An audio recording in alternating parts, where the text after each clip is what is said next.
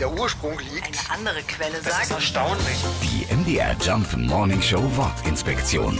Abwarten und Tee trinken. Diese Redewendung nutzen wir schon seit dem 19. Jahrhundert. Und einige Schriften verweisen hier auf einen norddeutschen Schäfer namens Schäferast.